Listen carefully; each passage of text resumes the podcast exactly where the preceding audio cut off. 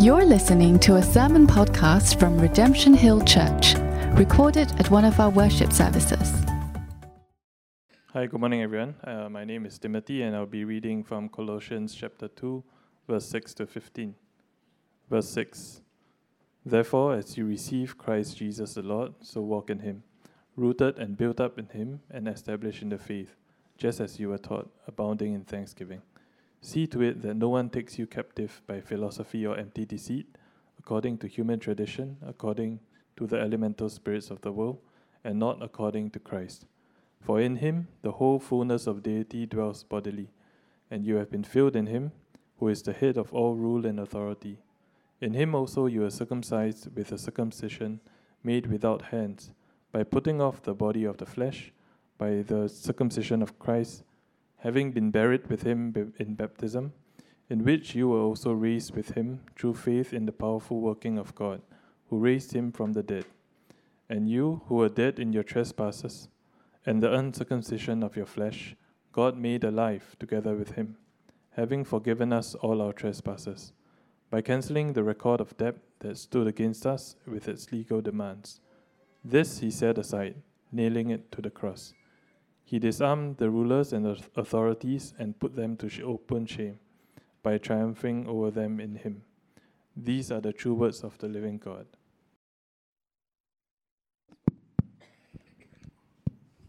There we go. Good morning, everybody. Thank you so much, Tim, for uh, making your scripture reading debut. We uh, really appreciate that. Well, we are continuing in our series titled The Gospel Made Visible. The Gospel made visible. And uh, as the name suggests, we are looking at various topics where the gospel is made visible. And last week we looked at how the church makes the gospel visible. Today we're looking at how baptism makes the church visible. Uh, baptism is not a controversial topic at all. Uh, you're welcome to laugh. Uh, if you are new to Christianity, uh, that's an in house joke because over the centuries, many people have thought long and hard and disagreed about uh, what baptism is. So uh, I'm going to give you our thoughts from Redemption Hill Church this morning on it. Going to make two quick points. Well, actually, they're not quick. I'll take that back publicly. I'm going to make two points today. The first is uh, what is the gospel? What is the gospel? If the gospel is made visible by baptism, we've got to start logically by understanding, well, what is this gospel? And then the second point, as you may have guessed, is, well, how does baptism make the gospel visible? What is the gospel, number one? And then number two, how does baptism make this gospel visible? So uh, that is where we are going today. But uh, before we get there, I just want to give us a paradigm or something that's very close to my heart. This is uh, actually a very uh, sore point for me, so uh, I'm uh, being vulnerable at telling you all. And uh, this is, how to say it, my great love hate relationship that I have with IT. we, we both seem to hate each other. Uh, there's not that much love in, in the relationship. IT seems to confuse me and uh, endlessly trip me up. So here we go. Here's an IT uh, paradigm coming up. Now, imagine you get a new laptop. And imagine this laptop is loaded with an operating system which they got off Bill Gates' desk in the 90s. Remember, Bill Gates uh, always used to appear on TV in the same sweater and the same kind of shades. Imagine your laptop is running on this ancient, ancient, ancient operating system. The software that's running it is, it kind of works, but it just seems to glitch all the time.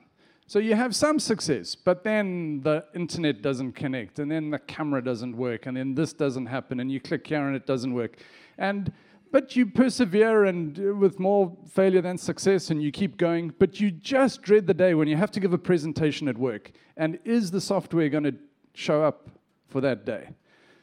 I have this kind of experience all the time, okay? But then you go to a friend who's an expert. Now, with me, every friend is an expert because I'm at the absolute rock bottom of IT knowledge.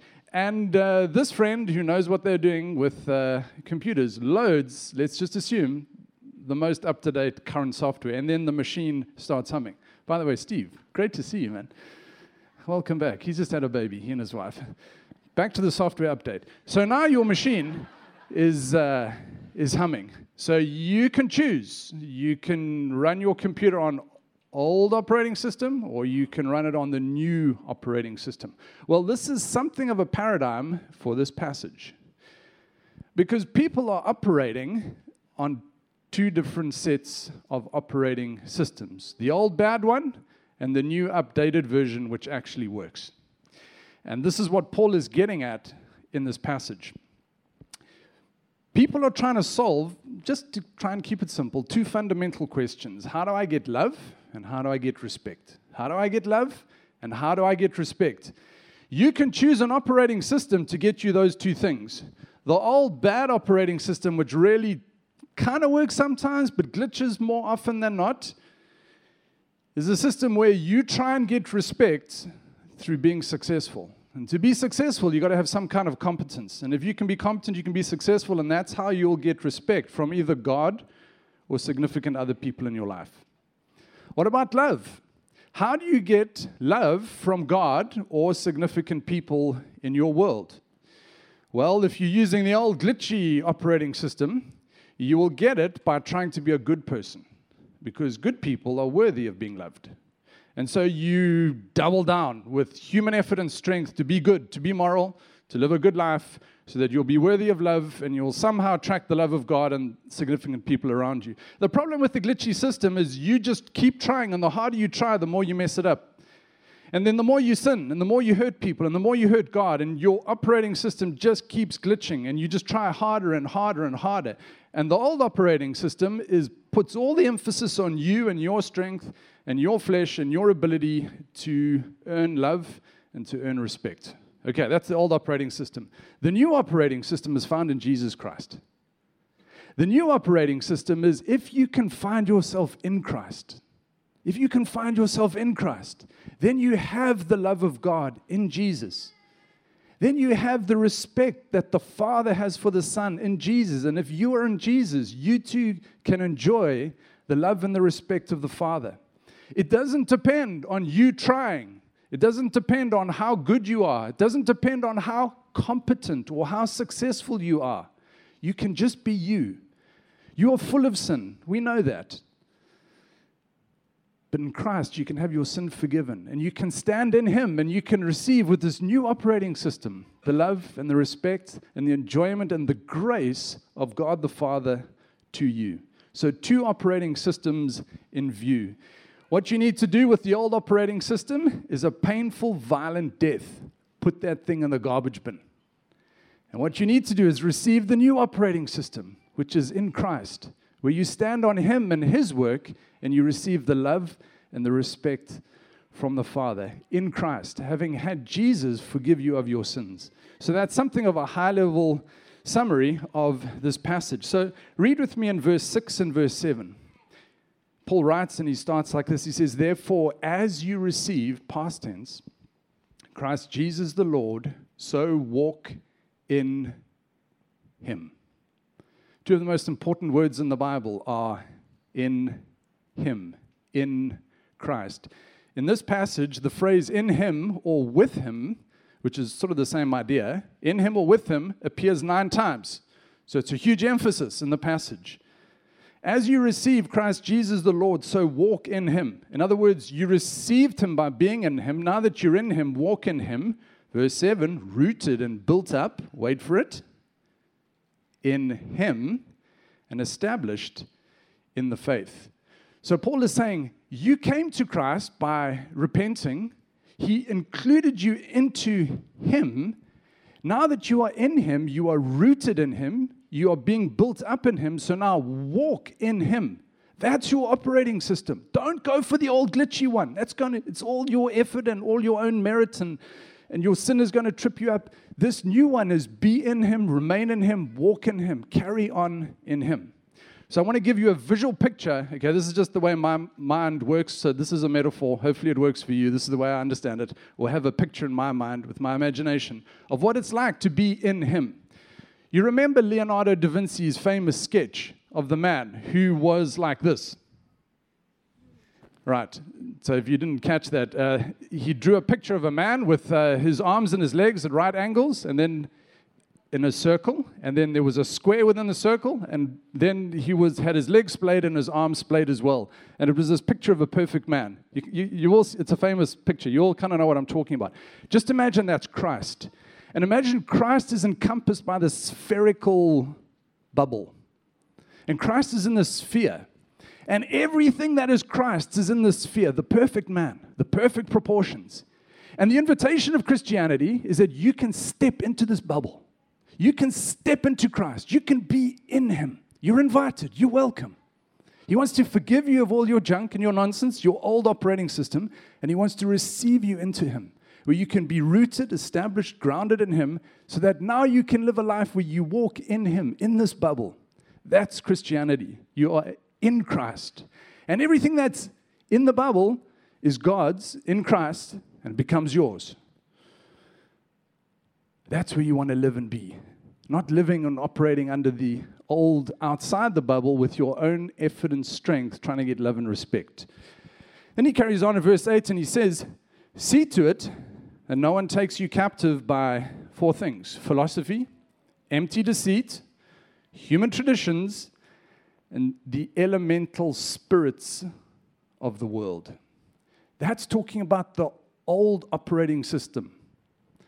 Because what's happening here in Colossia, this, this place, the letter to the, this letter is being written to the folks, the church there, is that some false teachers got into the church. And what they were saying was, hey, get rid of the new operating system and go back to the old operating system.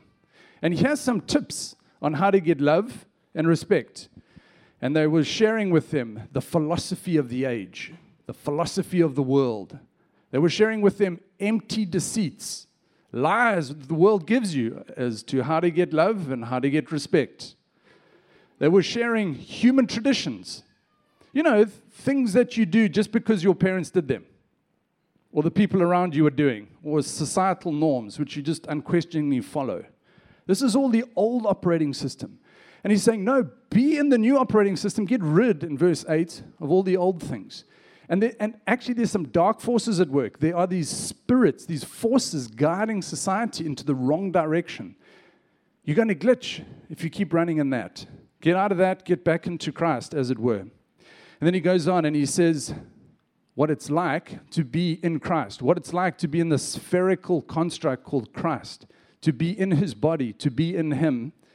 He describes in verse 9 and 10 in some of the most beautiful, powerful words you can read in the entire New Testament. You can meditate on this for the rest of your days. Verse 9 For in him, also, sorry, for in him the whole fullness of deity dwells bodily. For in him the whole fullness of deity dwells bodily. In other words, you can take the infinite God and put him into the spherical bubble, the body of Christ. All the fullness of God is in Christ.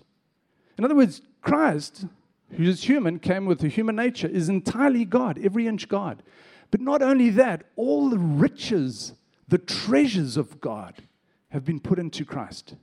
In Christ, the fullness of the deity is now existing and living. You want to be in that bubble. You want to be receiving the fullness of God in Jesus. And in verse 10, he carries on and he says, And you have been filled. What are the next words? In him. So when you're in Christ, the fullness of God is in Christ. And when you're in the bubble, the fullness of God then fills you. Wow. That's what it means to be a Christian. And that's your operating system. And that's the full love and respect and grace and favor of God to you in Jesus. And it's in Jesus. It's in Jesus, is the point that he's getting at. And in case you missed it, at the end of verse 10, he says, Jesus is the head of all rule and authority. What else is in Jesus? Well, well done for asking, because he's about to tell us in verse 11 to 12 he says, in him, remember, I don't know how many times he said in him, but he's telling us what's in him. He's telling us what is in Christ. All these wonderful riches, all these treasures being rooted, grounded, established, the new operating system. And then he carries on and he says, In Christ also you were circumcised with a circumcision made without hands, by putting off the body of the flesh, by the circumcision of Christ. Having been buried with him in baptism, in which you were also raised with him through faith in the powerful working of God who raised him from the dead. And so, what he's getting at here is a metaphor with circumcision from the Old Testament. And let's just understand circumcision to be this this morning a painful, violent removal of the flesh. A painful, violent removal of the flesh. How do you get rid of the old operating system? I began off by saying, and my advice to you, IT advice coming free from the pastor this morning, was to get rid of that old operating system with a painful, violent deletion of that whole operating system and to get a new operating system in Christ. He's using this as a metaphor, saying that old way of thinking to get love and respect, get rid of it, cut it off, kill it painfully and violently. Do away with the old operating system and locate yourself in Christ. Locate yourself in the new. But to get there, you're going to have to have a painful, violent removal of your flesh. And your flesh stands for your strength, your ability to be good and to be successful. That is not going to work. Get rid of that and find new life in Christ. That's the big point. We'll get to the words in baptism in point number two, but just if you find yourself in verse 12, he goes on to say, having been buried with him, in which you were also raised with him through faith. So he's explaining what it is to be a Christian. He's still telling us what is in Christ, he's still telling us what is in the spherical idea, the body of Jesus the person of Jesus, in whom is the fullness of the deity. And one of the things we find inside of Jesus is a funeral. He says, Because in him you were buried with him. Inside this bubble of Jesus is a funeral, is a death, is a coffin, is a tomb. And you can bring your old operating system to Christ and you can have it killed with Jesus when he was killed. You can bring your old self into Joseph of Arimathea's tomb and to have it killed there, to have it circumcised, to have it cut away, to have that old operating system gotten rid of. He says, if you are in Jesus, in Jesus is a burial. You can bury the old self in Jesus. And just as there's a burial or a funeral in Jesus, there's also a resurrection in Jesus. And if you're in the body of Jesus in the tomb of Joseph of Arimathea, that body was made to come alive. Jesus walked out the tomb. If you're in Jesus, you too can walk out the tomb.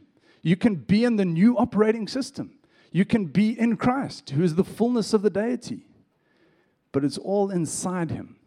It's all inside him. And this, friends, is the gospel.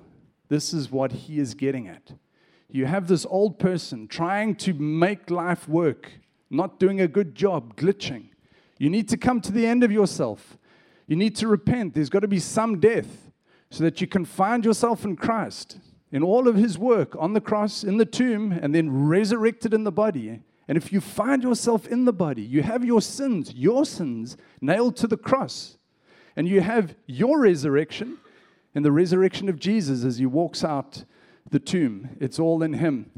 And then he sort of wraps it up in a big summary point in uh, verse 13, and he says, And you who were dead in your trespasses, so you were dead in your trespasses, you were dead before you died, and in the uncircumcision of your flesh, God made alive together with him, having forgiven us all our trespasses by canceling the record of debt that stood against us with its legal demands. This he set aside, nailing it to the cross. And so, to quickly summarize uh, verse 13 and 14, I thought I'd do it in a fictional way by reading out an autopsy report uh, of my own death. Uh, it's a coroner's report. This is just a, my summary of verse uh, 13 and 14. And it reads like this Coroner's report dated 17 December 1992. This was the strangest autopsy I've ever conducted. First, curiously, the corpse was dead before it died. For a period of time before deceasing, the deceased was dead, but still living. The deceased has been, and I quote, dead in its transgressions, end of quote, for some 16 years, a lot like a zombie, dead but alive. However, notwithstanding this, the deceased finally died on 16th of December 1992. The final cause of death recorded is, and I quote, circumcision made without hands, end quote. This circumcision seems to have really finished the deceased off. To my amazement, as I conducted the autopsy on the corpse of the deceased at about 11:31 p.m., the deceased came back to life and was, and I quote, made alive. End of quote. What I mean is that the corpse of the old deceased remained on the autopsy table. At the same time, the deceased came out of his old corpse, but inside a new body, and stood next to me. We both stared at the corpse of the deceased. There was no question it was the deceased standing next to me. He also appeared to be glowing in luminous light. The deceased instructed me to complete the autopsy on his old corpse, saying that the record would later be important. I also conducted an examination on the alive body, concluding that the corpse and the live body are in fact the same person. Continuing my autopsy, I ascertained that the deceased had been executed for a capital offense. I recorded that the deceased's crime was paid in full, for the deceased had been put to death and, in fact, had died. The deceased is thus, quote, forgiven, end quote, for all his crimes. I attached to this report the written, quote, record of debt, end quote, which consists of the entire charge sheet for every sin the deceased committed. You can find this at Appendix A, which runs to about 10,000 pages as well as the writ of judgment and execution at Appendix B. Certifying the death of the deceased, I hereby, and I quote, cancel this record of debt that stood against the deceased with its legal demands, end quote. I noticed that this record of debt had also been nailed to the gallows that the deceased had been hanged upon. I thus certify, certify under my hand that the deceased was both deceased but is currently alive. That's a summary of 13 and 14. Point two is how does baptism make all of this visible? Well, there are two important facts about Jesus, the gospel facts. Jesus Christ died, Jesus Christ was resurrected. If you are in him, there are two important facts about you. Number one, you have died. Your old operating system is put to death through forgiveness, through the circumcision, through Jesus cutting that thing away, painfully and violently getting rid of the old person, and then giving you a new operating system, one based on the grace and the love and the respect of Almighty God. And the second gospel fact is that Christ was resurrected, he was made alive. Although he was put to death for sins, he was made alive forevermore for his righteousness. And if you are in Christ, you too have suffered a death of sorts, but you've also been made to come alive, and you will never die. And baptism is the sacrament or the Christian act or the Christian practice where we demonstrate these things. Because just to reread the crucial verse, which is in verse 12, it says, having been buried with him in baptism, in which you were also raised. In baptism, in which you were also raised with him through faith in the powerful working of God. And so, when you undergo baptism, what you are doing is you are symbolizing the utter death and destruction of the old operating system. You are bearing that, you are drowning it you are drowning it in water. You are symbolizing that you've already put the old operating system, the way of obtaining love and forgiveness, all on your own strength. You are killing that, saying, I don't want to live like that anymore. I want that to become a corpse. And then in baptism, you rise from the grave, you rise from the burial in Him. Just as He died and came alive, so you died to the old operating system and you come alive. You are resurrected with a new way of thinking, a new way of going about life, a new operating system. You come alive in His righteousness and His love and His grace. That's what Jesus has done to you. And he's asked his church to demonstrate these things with the waters of baptism by putting the old self to death, declaring it, indicating it. And when you do baptism, what you're doing is you're connecting yourself to these huge ideas. It's already happened to you. It's already happened to you. That's why you do it after the fact of being in Christ. You then demonstrate it to the world at large. Just like Christ, verse 15, was put to death publicly. So there's this publicity element to baptism as well. You're connecting with these deep themes of being unified with Christ, of being in Him, of being connected to Him. And you're demonstrating and communicating. You're connecting yourself to these deep realities of death, to the things that don't work, and then resurrection in Christ, in Him who really does work who really does save you, who really does love you, who really does hold you, in whom you can walk, as it says. So that's the first point. How does the gospel make, sorry, how does baptism make the gospel visible? It makes it visible by people observing you, connecting to these deep truths by reenacting what's already happened to you spiritually. As you bury the old man or the old person, and rise again with the new person, with the new operating system? That's the first answer. The second answer is you are declaring what Jesus has done. First level, you are connecting yourself to these things. The second level is you are declaring and demonstrating what Jesus has done. Who was first in the tomb? Who was first buried? It was Jesus. And as it were, you're reenacting Christ dying. And then when you come up out of the water, you're demonstrating Christ resurrected, Christ made alive, Christ in full power. That's how we make the gospel visible through this gift of baptism, which is given to the church. Okay, those are the two major points. I wanted to just wrap it up with uh, some application points. So, what do we do with all of this, with uh, all of this big truth, these big ideas? Well, I think the most obvious point is that if you are in Christ and you haven't yet been baptized, then I think it flows as a matter of course that this is something which is really being required of you or expected of you. I say that with no manipulation, with complete gentleness. I'm just my job is just to tell you what's in the passage. It's your job to apply it with the Holy Spirit. If you need to talk about it, I know these are not straightforward things. I know these are not easy things to understand. I know there's lots of different ideas about it. We would love to talk with you. There's no rush. No one is being pressured or manipulated. We don't have any KPI at ECP as to how many people got baptized. We just want to be faithful to what we see and then put the ball in your, your court.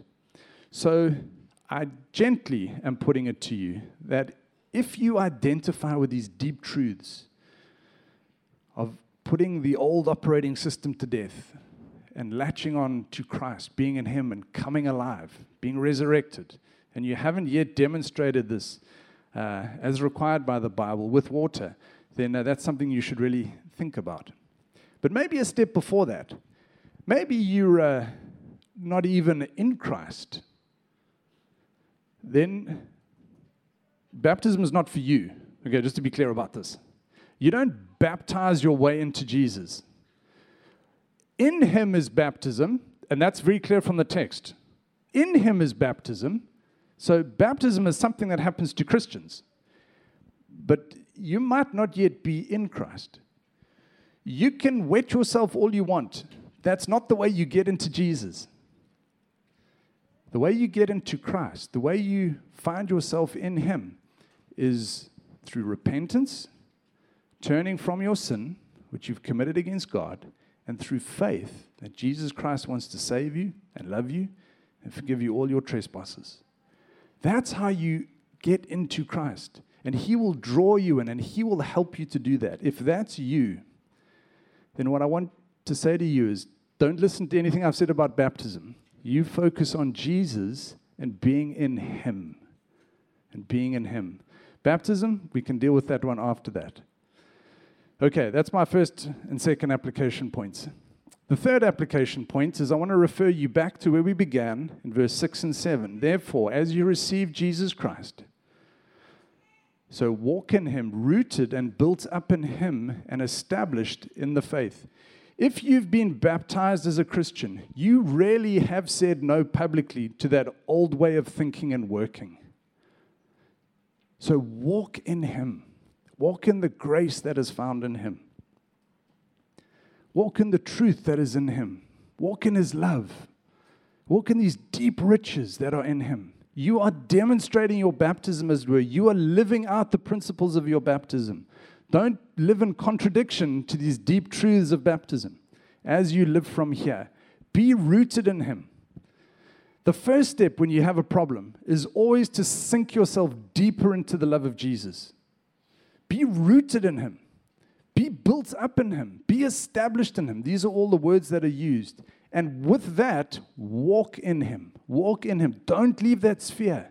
Remain there where He's full of charity and grace and mercy towards you. And then the third thing is verse 8. So there's some things you must do. You must sink yourself into Christ and walk in Him, live out the principles of your baptism. But then in verse 8, there's some things you mustn't do. So don't do this, people. Don't be captive. So many people are ensnared by so many things. So many Christians are not free.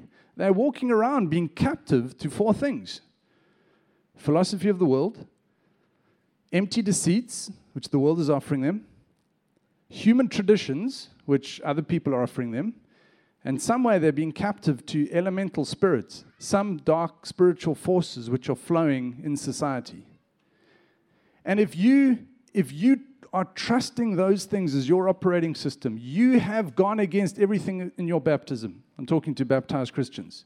You are running counter to what you have publicly declared, that you're going to say no to all that stuff. And you're going to root yourself in Christ rather. Okay, so those are uh, 30 minutes on the, on the dot. I think we can leave it there. Let's pray. Lord, thank you so much for these deep truths of uh, your death, your resurrection Thank you, Lord, for this great privilege of baptism, this gift you've given to your church. That we can connect to you in a real way, that we can demonstrate these truths. We can reenact also, to some extent, what um, you went through, your death and your resurrection. Lord, there's so much mystery, there's so much power in this. We don't understand it fully.